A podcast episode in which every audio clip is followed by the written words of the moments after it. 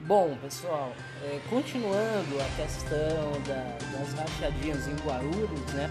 Me parece que na manhã de hoje, né?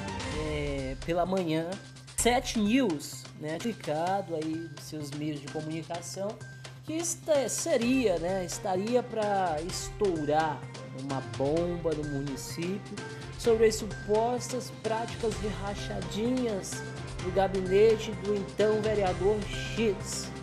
Né?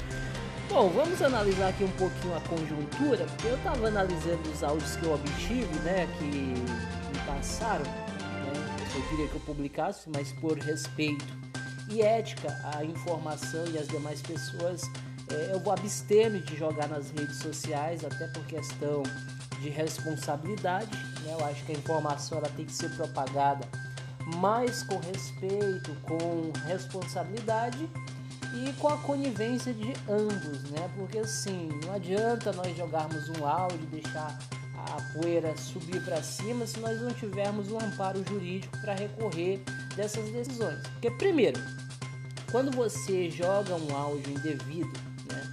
É, de, de, uma ligação, de uma suposta ligação, primeiro que já é crime, né? Você está é, gravando uma determinada ligação de alguém, né? E isso né, deixa a desejar aí no município, porque o município de Guarulhos politicamente já tem essa situação de, de muitas pessoas gravarem o próximo e aquela, aquela etc, né?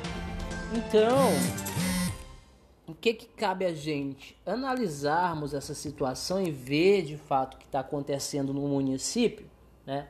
Porque isso vai repercutir na mídia, mas cedo ou mais tarde vão ter que sair e vir à tona, né? Se não me engano, possivelmente pode até vir à tona no programa Voz de Guarulhos dessa tarde de, de terça-feira aí, né, às 17 horas. Provavelmente, vamos aguardar, né?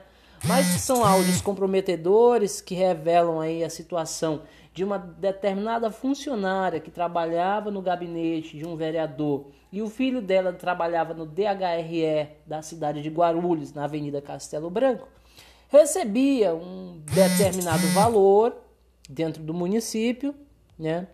Mas é, esse determinado né, devolver parte do salário então atual vereador. Isso é o que afirma a ligação. Não, não estou afirmando, eu Gilberto Progresso. A ligação no áudio comprova tudo.